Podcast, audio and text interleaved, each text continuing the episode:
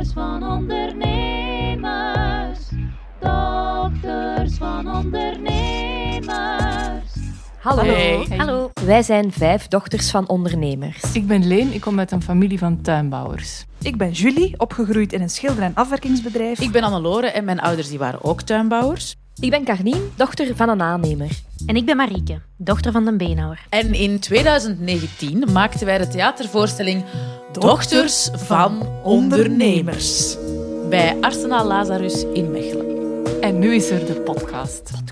In elke aflevering praten we over één bepaald thema dat te maken heeft met opgroeien in een zelfstandig nest. We hebben daarover onze familie geïnterviewd. En die krijg je te horen. En ook experts ter zaken. Ik ben Peter Herman, ik ben historicus en ik ben verbonden aan KADOC KU Leuven. Ik ben Veerle Wullaert van Family Dynamics in Business. Ik ben familietherapeut, zeg maar relatiebouwer, familiebouwer. Die komen ook af en toe eens langs. We zijn al aan het einde, zot hè? Ja. Maar hoe begint je aan het einde?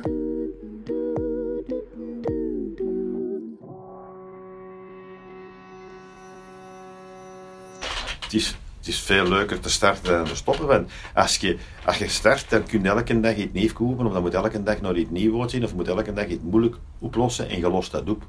En als je moet stoppen, dan moet al die brol die je al eh, liquideren met meneer van spreken. Of, of, en, en je kunt het dan allemaal, maar je moet het allemaal achter je laten, dat is spaatig. Ik heb mijn magazijn helemaal weggegooid, gewoon op sturt. Allemaal dingen die ik weet niet wat moeite hebben gekost voor dat er niet te krijgen. Mal en, en dingen, en machinerie, dat je allemaal speciaal het laten maken of zelf heeft gemokt en uitgevonden. En je gooit dat gewoon allemaal op de uitdager. Nou, wat was het? 25 cent per kilo. Wow. Mijn vader zei ook, ja, dat is eigenlijk, en dat gaat nu raar klinken, maar dat is eigenlijk een belangrijkere beslissing dan trouwen. Want trouwen, dan start je iets en dan begin je aan iets vol goesting. Ehm, ja, en dat, als je stopt, dan laat je... Je zei mijn mama, ja, dan laat je zoiets achter. Dat is finaal. Dat is, er, er is zo'n leegte. Ja, het is niet dat voor u stopt, we gemaakt aan. Allee, het is niet... Dat denk Ja, ik bij, je- bij, bij die allemaal zo... wat- Allee, niet bij allemaal, maar in veel gevallen toch het ding van je beslist, maakt zelf de beslissing, hier stopt het. En het is niet uw pensioen dat eraan komt Ja. of Nee, ja, ja, Dat zijn ja. heel andere... ehm, je hebt het daar zelf in de hand. Ja, op de juiste moment beslissingen maken. Hè? Mhm. Ik was eigenlijk heel benieuwd naar hoe dat die beslissing genomen was. Want de beenhouwerij is gestopt. Ja, in mijn hoofd, eh, of in mijn herinnering, duurde dat, heeft dat wel lang geduurd. Eh, van het moment dat ze mij dat vertelde, ehm, een, een vrijdagavond na het rit, het was echt al een heel lange dag op school, heel emotioneel. En ik kom thuis en mijn mama vertelt dat in een auto. Wenen, wenen, wenen, Mm. met twee. Dus dat, dat was ook wel heel, ook lachen, omdat dat een heel absurde situatie was. Mm. Maar ik vroeg me dus af, ja, wat, wat was die tijdslijn? En al bij al heeft dat hele proces amper een jaar geduurd en is de beslissing, eh, van de beslissing tot de laatste dag winkel, heeft dat maar drie maanden geduurd. Ah. In januari 2015 kwam eh, Linda van de Beenhouwersbond met een tip voor een interim bij de PIVA, dus als leerkracht slagerij. En mijn vader was, zo, was wel geïnteresseerd en heeft het dan gedaan en dat is goed bevallen. Ehm, en in mei heeft hij dan besloten, ja, ik ga dat wel meer doen. Dat is een, een fijne afleiding. Ik ga ook die lerarenopleiding in september starten. Eh heeft ook extra uren gekregen, maar dat moest dan na het beulingsseizoen, want toen was het nog even te druk. En in september is de lerarenopleiding gestart. Ehm, dus dat was echt winkel en allee, winkel doen en lesgeven en les volgen. Dus dat was echt een hele, hele hectische periode. Dus dat heb ik ook aangevoeld, dat het gewoon super druk was. Mijn mama dat meer eh, op haar nam ook. Dus dat was voor allebei echt, echt heel druk. In oktober, dat wist ik dan weer niet, is hem eh, echt een paar keer gecrashed. En dan hebben die eigenlijk samen in november van 2015 ingezien, ja, dit, dit houden wij niet vol. Als wij stoppen, dan zetten wij al onze klanten in de kou. Dat, Dat is echt zo. Want die klanten hebben gemaakt dat wij onze kosten hebben verdiend en dat wij ervan kunnen leven, hebben en nog van kunnen leven. En dan is dat zo precies bijna van, allee, dat kun je niet maken. Dat kunnen die klanten niet aandoen. Dat is heel ambetant. Ja. Tuurlijk. Als die beenhouwerij stopt, dan moet die op zoek naar een nieuwe winkel. Ja. Dat is heel anders dan de, dan de sector waar dat mijn ouders in zitten, de bouw, waar dat je sowieso projectmatig werkt. ja, dat is waar. We zijn dat ook direct eerst gaan, gaan zeggen tegen, tegen vader. Met een bang hartje. Met een bang hartje van ja. Want dat is natuurlijk ook een stukje zijn levenswerk, het levenswerk van zijn vader, van die zijn vader, en gaat zomaar tot in de 1800. Hè. Maar uiteindelijk was, Ja. dat, was je zeer Je enthousiast. zegt het groot gelijk. En je hebt gelijk. Maar dat is lief. Dat is de vava. Dus in, november die beslissing en dan eigenlijk eind januari, laatste dag. Ja. Mooi. Het is niet zo dat mijn vader eh, stilzwijgend achter de blok ehm, tijdens het snijden van wat entrecotes was aan het denken, nee, dit niet. maar was het wel, was het Licht wel gezien. eerder... Ja, zo het licht gezien, zo, nee. Maar was het wel eerder een, ehm, ja, een soort besef dat zij allebei tegelijk hadden en ook luidop hebben gedaan bij elkaar. Hm. 50 gepasseerd, oké. ehm, Ik had deze ochtend ook nog een gesprek met mijn vader daarover. En ook zo dat, dat hij ook zegt, oké, er was al wel een hele hoop tegenslagen, zoals eh, virussen waar ze niet konden eh, vinden wat dat, dat was en zo. Dan heeft mijn vader gedacht, oké, dan zet ik courgette, want dat is een hele sterke plant. En dat is ook zo. Daarmee ging dat dan ook weer wat beter. En dan opeens zat er ook een virus op die courgetteplanten en wisten ze ook niet van waar dat kwam. Dan moeten we gingen nadenken, oké, wat, wat kan ik nu nog doen? En dan zijn uw opties gewoon niet meer zo groot. En dan denkt je, nou, ik ben in de 50, ik ga geen zotte dingen meer doen van risico's. Als jonge gast blijft inderdaad gewoon verder doen. Maar op een gegeven moment denkt je, goh, wat wil ik nog in mijn leven? En dan was dat eigenlijk ook... Uiteindelijk willen wij belanden op een appartement in het centrum van het dorp. En als we dus dat willen, dan moeten we misschien nu de beslissing maken om ermee te stoppen, zodat we er nog iets aan overhouden. Zodat we dat kunnen verkopen allemaal en dat we dat appartement kunnen gaan kopen. De puzzel leggen noemt mijn vader dat. En Je hebt slechte puzzelstukjes, die dan zo oh, de, de tegenslagen en de dingen die het moeilijk maken. En dan de goede puzzelstukjes en dat je dat dan begint te leggen. En je hebt een affe puzzel. Ja, dan moet je daar wel voor gaan.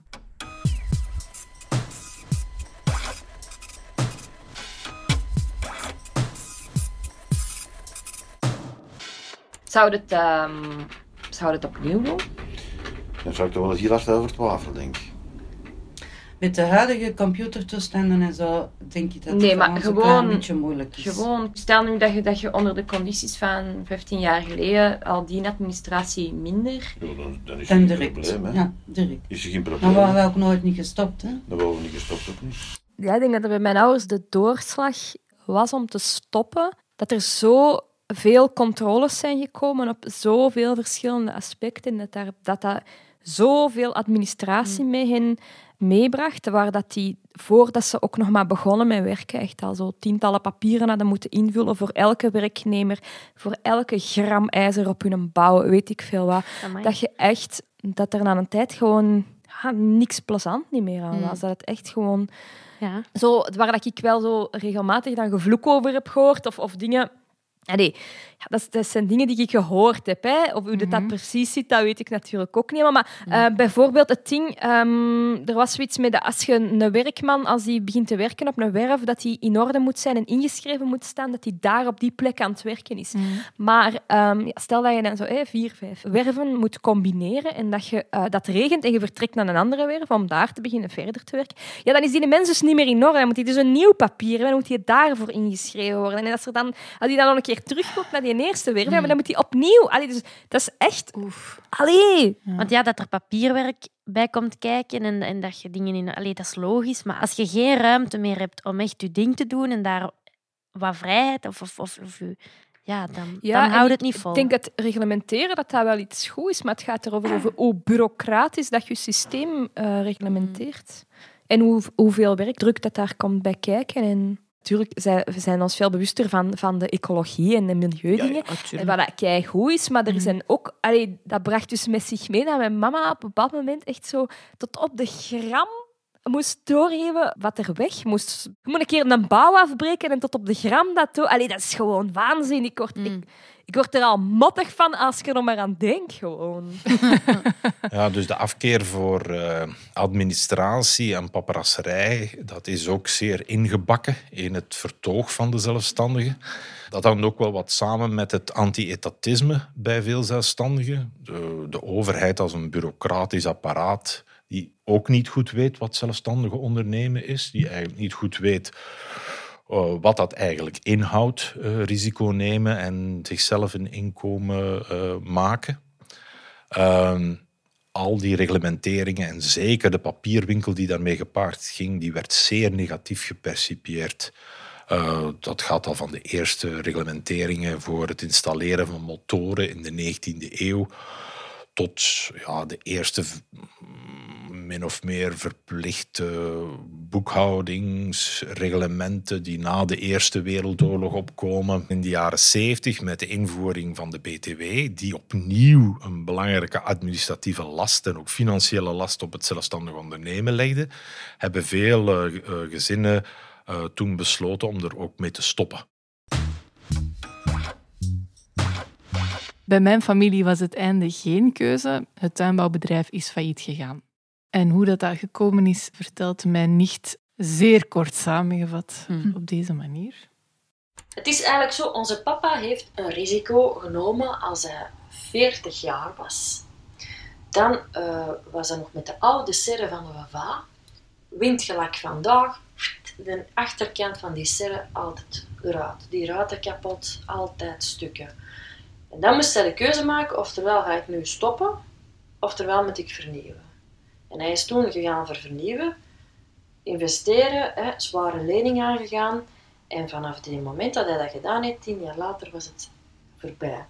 Omdat hij heeft geïnvesteerd, en dat is eigenlijk dat je een huis koopt, je moet de lening afbetalen. Mm. En die tomatenprijzen, dat zakte als een pudding in elkaar, door de concurrentie van het buitenland, hè, goedkope Spaanse tomaten.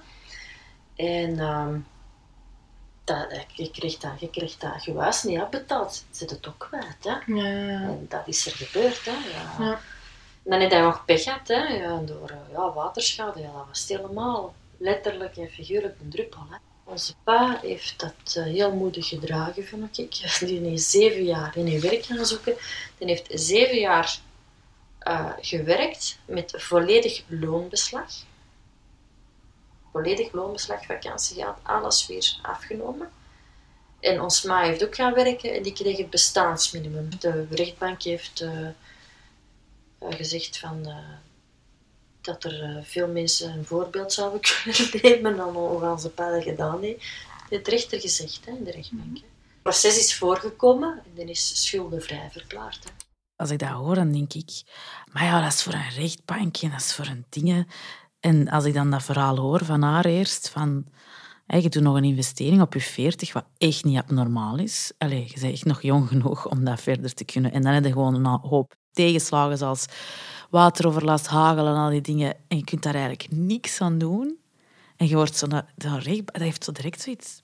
Ja, dat dat je schuld is. Ik vind dat zo... Dat gaat over schuld en schuldenvrij ja. verklaard op alle vlakken. Want dat is dan toch ook gezegd van, jij kon er echt niet aan nee, doen. Nee, nee, en in België, jammer genoeg, wordt een faillissement heel vaak gezien als een persoonlijk falen. Dat is niet overal zo. In Amerika is dat een soort badge of honor. Zo van, hm. kijk, ik heb het geprobeerd, goed voor gegaan, mislukt, niet erg, begin opnieuw.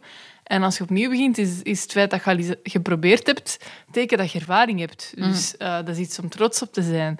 Terwijl en bij ons is die connotatie is helemaal, helemaal anders. anders. Algemeen, het beeld van de, van de gefailleerde, historisch gezien, was bijzonder negatief. was ook iemand die veroordeeld was. Hè. Faillissement ging gepaard met een, met een rechterlijke uitspraak door de handelsrechtbank, waar men ook beoordeeld werd door zijn peers, zoals dat dan heette, door zijn gelijken. Dus een rechtbank ook samengesteld door handelaars mensen die een faillissement ondergingen, die werden ook met naam en toenaam in de krant gepubliceerd. Dat men eerst en vooral ja, alle schuldeisers wilde samenbrengen, zodat een mooie staat kon worden opgemaakt van het passief waarschijnlijk van de, van de onderneming. En omdat men natuurlijk ook wilde waarschuwen dat die mensen ja, hun rekeningen niet hadden betaald. Wat dan natuurlijk het bijzonder moeilijk maakte voor die mensen om dan nog ja, verder zaken te gaan doen of om te starten met een nieuwe onderneming. Hè. En dat hangt ook wel wat samen met het ontbreken van een vennootschapsvorm voor zelfstandige ondernemingen, of dus de, de, de onwil van zelfstandigen om zich een vennootschapsvorm aan te meten. Hè. Uh, men was als persoon was men ondernemer natuurlijk. En het mislukken in zijn professionele rol was eigenlijk volledig vervlochten met het mislukken als persoon. Zo werd dat eigenlijk wel wat gepercipieerd. De goede gemeente maakte ook geen onderscheid. Had ook vaak ook totaal geen inkijk hoe dat was fout gelopen natuurlijk in die ondernemingen. Ik was op een gegeven moment uh, in een appelkweker en ik sta te wachten op, mijn, op die bestelling die ik ging afhalen. En er zijn mensen dus bezig, niet wetende dat ik dochter ben van, over die. Ik denk dat er daar failliet is gegaan. En die waren daar een verhaal het vertellen, man. Dat ik dacht, wat is dit, hè? Er klopte niks van. Puur, puur geroddel. En dat ik dan, ja, ik, kan het dan, ik kon dat niet laten. Hè. Ik had zoiets van, uh, denkt gewoon nu echt dat dat zo gegaan is? En die draaide hun eigen om. Ja, en jij weet dat dan? Ik zeg, ja. Zeg, want ik ben de dochter van die ovenier. Zeg, en als je niet weet waarover dat je het hebt, dan zou je best wel mond houden. Ja, ik was echt razend. Hè. Dat was echt ons pa, die weer gewoon door het slijk gehaald. Hè. Ja, dat maakt dat er ook een groot taboe op rust, op failliet gaan. Vlaanderen is niet echt een babbelcultuur. En als je failliet gaat, wat al erg genoeg is, ja, dan moet je het soms ook nog op je eentje of binnen je familietje verwerken. Uh, je, loopt rond met een, een, stigma, de schaamte. Dat geroddel, dat was bij mijn ouders ook. Die hebben zelf gekozen om te stoppen, maar die dachten ook wel, ja, er, zal, er zal nu ook wel geroddeld worden. Hè, van, ja, maar, die hebben een investering te veel gedaan. En, en anderen denken dan dat je stinkend rijk bent. En anderen denken, oh, ze weten dat niet, maar ze praten daar wel graag over Mhm. natuurlijk. Hè. Maar ja, dat kan soms heel klein zijn. Ah, gaan ze rentenieren? Ah, super. Allee, ze zijn binnen. Ze zijn binnen dan. Knipoog, knipoog. Ik denk eigenlijk wel dat we een babbelcultuur zijn, maar vooral gewoon achter mekaars ruggen of zo, Mm. niet? Allee, zo, dat we dan eh, niet praten met de mensen met wie dat we eigenlijk zouden moeten praten op het moment dat ze het nodig hebben. Ah, wel, maar misschien daarom ook juist goed hè, dat, dat veel zelfstandigen dan zo de hulp kunnen inroepen van zo'n Veerle Willaert, een, een gezins- en relatietherapeute, om echt zo ja, die communicatie wat open te trekken. Ja. Ik weet niet of dat je al eens gezien hebt, zo'n bakker die leeg staat, die niet overgenomen wordt. Die mensen hebben heel, die kennen het halve dorp. Allee, meestal. En daar heeft ooit eens iemand gezegd, ja, als ik op straat kom, dan kijken de mensen triestig naar mij. Die kijken zo precies met heel veel medelijden. Ja, mensen weten soms niet wat zeggen. Die durven niet meer vragen, hoe is het met jou? Eigenlijk is dat een rouwproces, hè. Dat is een echt rouwproces. Hè. Dat is iets dat, dat weg is, dat, dat, dat er niet meer is, dat ook geen voortgang vindt. Er is de schaamte. Ja. Dan denk ik dat het belangrijk is als koppel om daar ehm, te durven naar kijken. Hoe gaan wij ermee om en hoe gaan wij ervoor zorgen dat wij geen verbitterde mensen worden? Ook al is daar heel veel pijn. Wat kan er nog wel? Hm? Er zijn mensen die blijven ehm, hangen in van zie dus hoe ver dat gekomen is. Hm? En dat, ik snap dat ook. Je moet ook een stuk zelfcompassie hebben, dat is erg. Maar je moet ook durven kijken van ja, hoe willen wij de komende twintig jaar of, of dertig jaar nog met ons leven omgaan? Wat willen wij verder doen? Wat willen wij betekenen voor onze kinderen? Wat willen wij betekenen voor onze kleinkinderen? Wat willen wij... Sommige mensen die, die vinden toch de kracht om verder te gaan. Hè? Van, kijk, we kunnen nu blijven kijken naar wat we niet meer hebben, maar laat ons eens kijken van wat we verder kunnen met ons leven op een andere manier. Sommige mensen zijn ook heel opgelucht. Hè? Dat, dat is ook echt zo. Hè? Dat ooit geweten van, ja, we zijn eigenlijk blij dat de kinderen dat niet hebben overgenomen en we, hebben, we zijn ermee gestopt, maar het is goed zo. We hebben ons appartement aan de zee en uh, kunnen daar naartoe.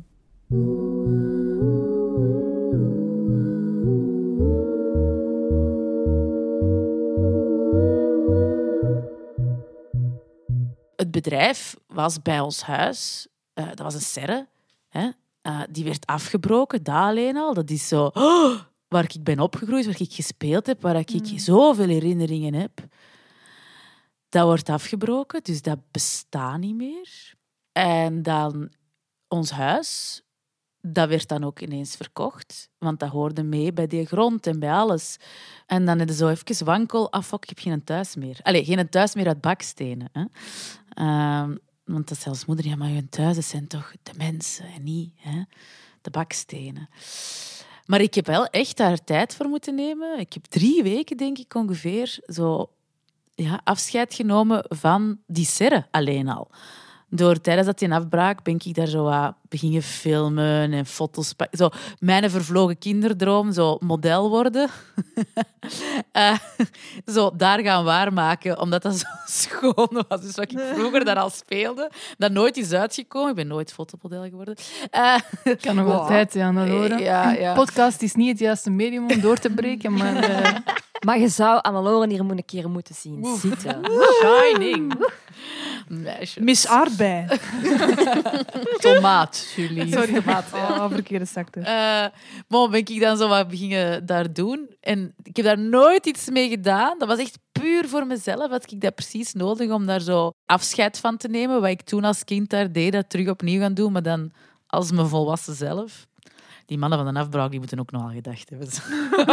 Amai, die Dan liep ik nogal daar hier rond in een bontjas en een glitterkleed. Ik denk dat die heel geren kwamen werken. Ja, mijn kroon afbreken.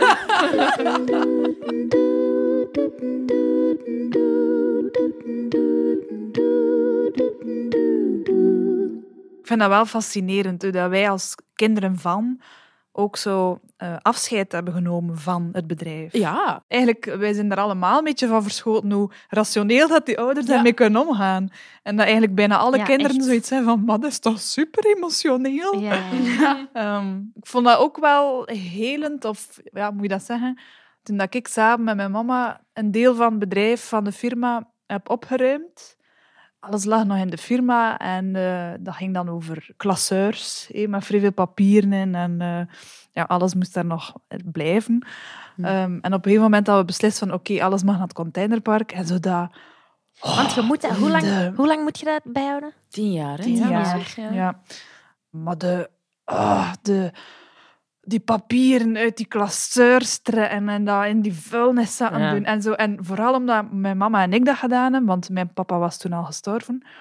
Wij waren eigenlijk de twee die nooit aan die papieren zijn mogen komen. Dat snap je? Dus en dan dat wij dan zo met twee... ah, die, en ook met geluid, hoor. Dat was echt wel... Oh, ja, ja. Doe dat nog eens, doe dat nog eens. ah, Hop, allemaal in die vuilnis staan, allemaal naar het containerpark. En dat zelf fysiek kunnen weggooien, Mm. je sluit daar wel iets mee af. En zelfs dan, dus dat is dan nog 10, 15 jaar later, denk ik, dan nog dat je ja, toch ehm, in het containerpark ook zo'n beetje ehm, betrapt voelt. Of ja, Mhm. niet van zo van... Of dat mama ook zei tegen mij van, mag dat al de papieren omgekeerd liggen, hè, dat de mensen niet kunnen zien dat dat van ons is. zo, ja, je, je zit toch nog altijd de vertegenwoordiger van die firma dat je aan het weggooien zit. Wat ik eh, bij jullie heel tof vond, Marieke, Mhm. dat was ook zo... Ja, dat was in de periode dat mijn ouders, denk ik, al ongeveer gestopt waren. En dan ging de beenhouwerij stoppen. Mhm. En eh, dat dat bij jullie zo afgesloten werd met echt zo een gigantisch feest voor heel Torp. Gigantisch. Ik vond dat groot. Ja, nee, gigantisch. Nee, maar dat was wel een feest met veel volk. En eh, ik herinner me dat, eh, dat ik daar zo wat mee appeltjes en meulingen kwam bakken. En dat dat echt zo... Dat deed mij wel echt iets. Ik vond dat heel schoon. En dat, dat vond ik... Ja, en ik denk ook... dat omdat ik dat ook zo jammer vond bij ons, dat dat niet meer een feest werd afgesloten. Ik dacht, ah ja, zie, voilà. Die doen dat, die doen dat echt zo... Gelijk dat ik het ook zou doen. En dat vond ik heel tof daaraan. Of zo. Dat was een receptie en daar was wel, zijn heel veel klanten naartoe gekomen. En ik merkte dat ik daar ook wel rondliep met, met een bepaalde trots of zo. Mhm, of ja. ja, ook nog wel ja, eh, een beetje emotioneel, maar, ik, maar ook wel met trots. En omdat ik de laatste jaren van de winkel ook op zaterdag mee in de winkel stond, kende ik ook wel heel veel Mm. mensen. En kon ik daar ook, zoals eigenlijk mijn mama doet, gewoon onthouden wat die u vertellen. En ja, dat doe ik dan ook, dus dan kan ik die daar ook over aanspreken. Mhm. of zo. Ja, ik weet niet of je... Je, je hebt dan wel, wel iets te zeggen. En ik weet nog wel dat, dat dan een, ehm, een werkblad in het werkhuis vol drank en een werkblad in het werkhuis vol Hm. bloemen. En ja, dat was wel... Wij hadden wel geen klanten of zo, maar ik weet wel, ehm, toen ik juist wist dat wij gingen stoppen, ehm, dan dacht ik ook, amai, nu ga ik eindelijk dat feest geven eh, in de serre voor mijn verjaardag. Putteke winter, eh, zonder verwarming, maar ik heb het toch gegeven. Ja, bij mij heeft het jaren geduurd. Eh, dus dat waren ook serres en ook het huis ja, waar mijn moeder is opgegroeid. Eh, en dat is ook helemaal plat gegooid. Alles er is weg. En dat heeft jaren geduurd voordat ik nog eens die straat in ben gereden en zo gezien heb. Ah ja, het is weg. We hadden een hele grote speeltuin, een hele grote hof. Ja. ja. En dat mis ik soms nog wel. Ik vind dat jammer dat dat er niet meer is. Dat je zo niet kunt teruggaan. Uh, wij denken alleen nog aan de goede dingen. Hè. Zo gaan, ja, speelt het heel best. Hè. Dat, ja. Op een ander zal ook wel dingen zijn, maar je leeft van de positieve dingen. Van de positieve dingen, ja. Ja, dat is wel waar. Het, is, het is voorbij. Um, ja, het is er niet meer. Maar je gaat dat wel altijd meepakken. Dat blijft toch voor altijd een stukje van jezelf. Mm -hmm. Ja, zo dat, dat opgroeien in die bedrijven, dat heeft toch eigenlijk ja, voor een groot deel onze persoonlijkheid gevormd. Maar ja, absoluut. Ja, zeker. Ja. Het is geëindigd en dat is goed zo. Ja. Het is prima.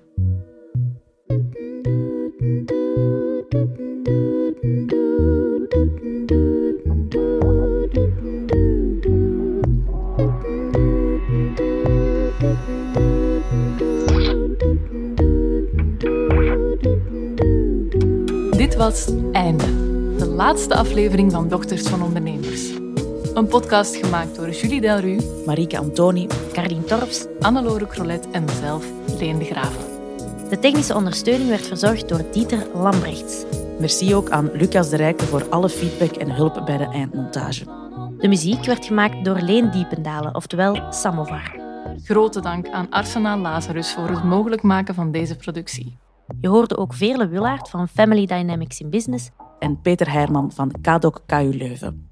Veel dank en groetjes aan al onze geïnterviewden en Nathalie Goossens. Onze voorstelling van waaruit deze podcast is ontstaan komt terug in het najaar van 2022.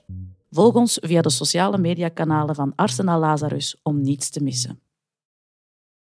Dochters van Ondernemers maakt deel uit van podcastnetwerk Luister. Luister.